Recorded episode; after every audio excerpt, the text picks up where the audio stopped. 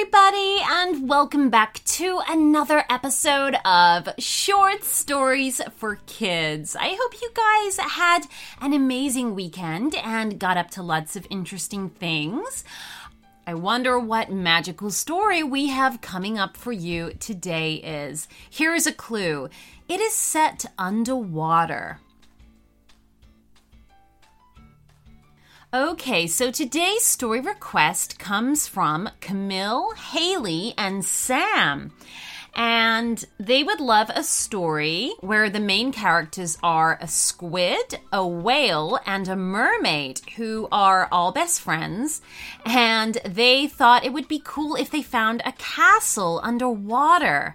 But then there's a mean shark who they meet underwater. So, okay, we love this idea, guys. Thank you so much for the request, and we hope that you love your story.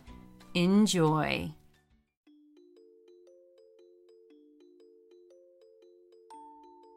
Beneath the ocean waves, far from land and the problems of people, lived three friends. They were a squid, a whale, and a mermaid. Life beneath the ocean was filled with fun and games, and the three friends were often off exploring deep underwater caves, coral reefs, and bubbling seamounts.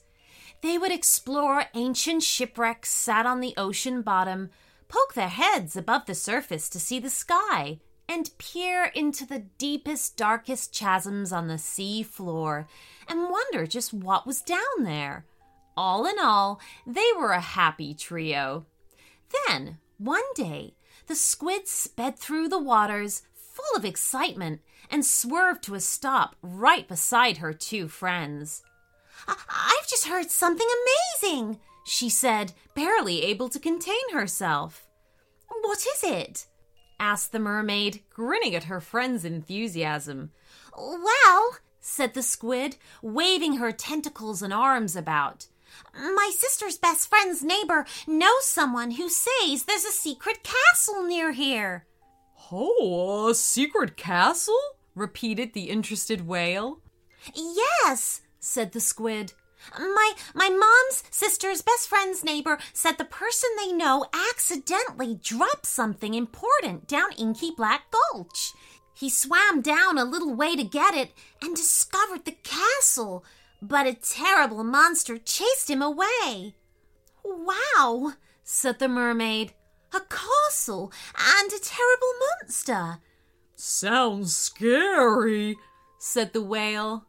But a secret underwater castle, said the squid. We've just got to go and take a look. Oh, I don't know, said the whale. It'll be really dark in the chasm. I don't like the dark very much. Oh, never you mind about the dark, said the mermaid. I'll use some mermaid magic to light our way. Inky Black Gulch was a long split in the ocean floor. Nobody knew how deep it was, but the three friends had been told it was so deep you could lose a mountain in it. Regardless, they only planned to swim down a little way, just far enough to see the castle. Oh, it looks very dark. Oh, it looks very dark, said the nervous whale. Here, allow me, said the mermaid, and she used her magic to conjure a glowing ball of light that floated beside them. Now we'll be able to see, she said. Down they swam, getting deeper and deeper into the inky black water. The glowing ball of light allowed them to see the rock wall of the chasm and each other, but the dark depths below them were as black as ever. Oh, what about the monster? asked the whale. Oh, won't it see us coming? Maybe, said the squid. But we should see it too. We'll just have to swim away fast. Well, that's all right for you to say, said the whale. I'm not as fast as you.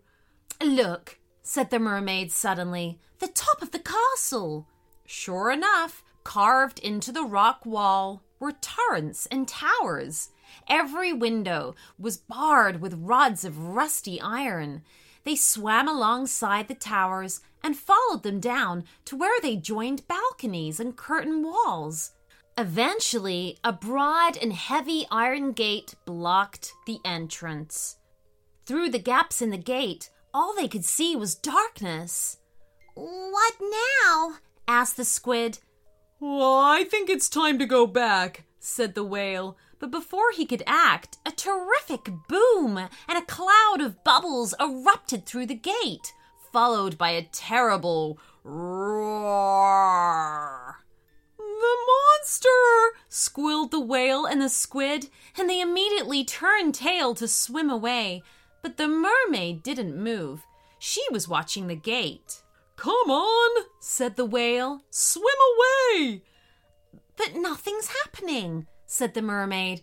I can't see a monster. But we did see it, insisted the squid. No, we didn't, said the mermaid calmly. We heard lots of noise and saw lots of bubbles, but there was no monster. I'm going to go in for a closer look. The whale and the squid looked at each other. They trusted the mermaid, and even though they were scared, they decided to go with her.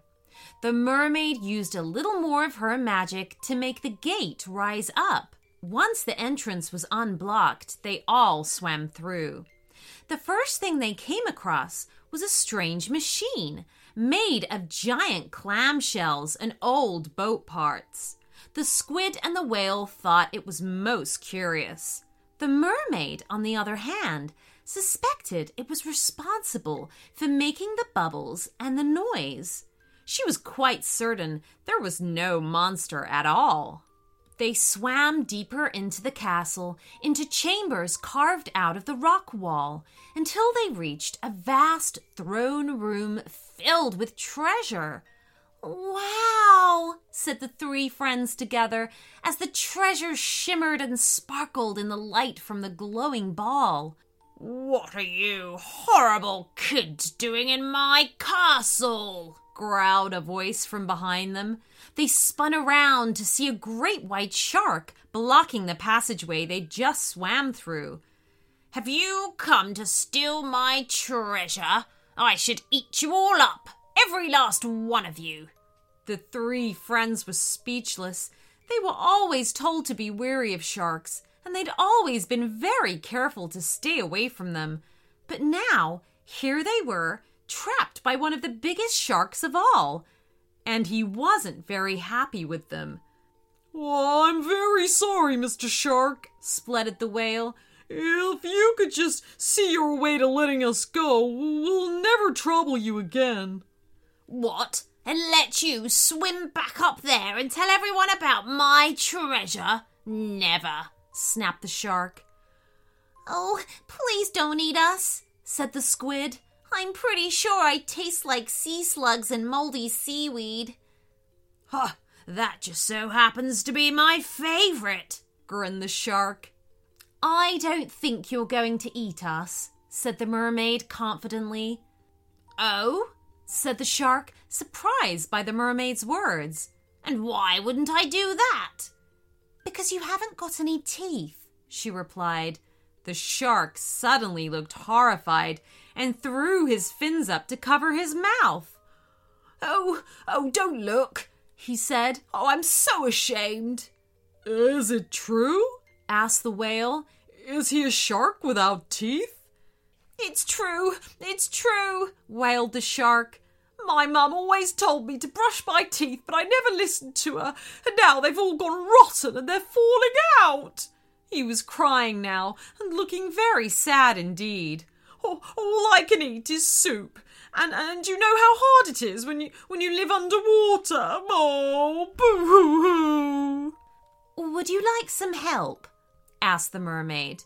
The shark stopped his sniffling for a moment. Uh, help me? You'd help me?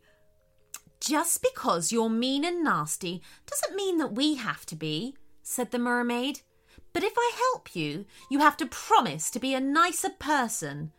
Oh, I promise, said the shark. I do, I really do.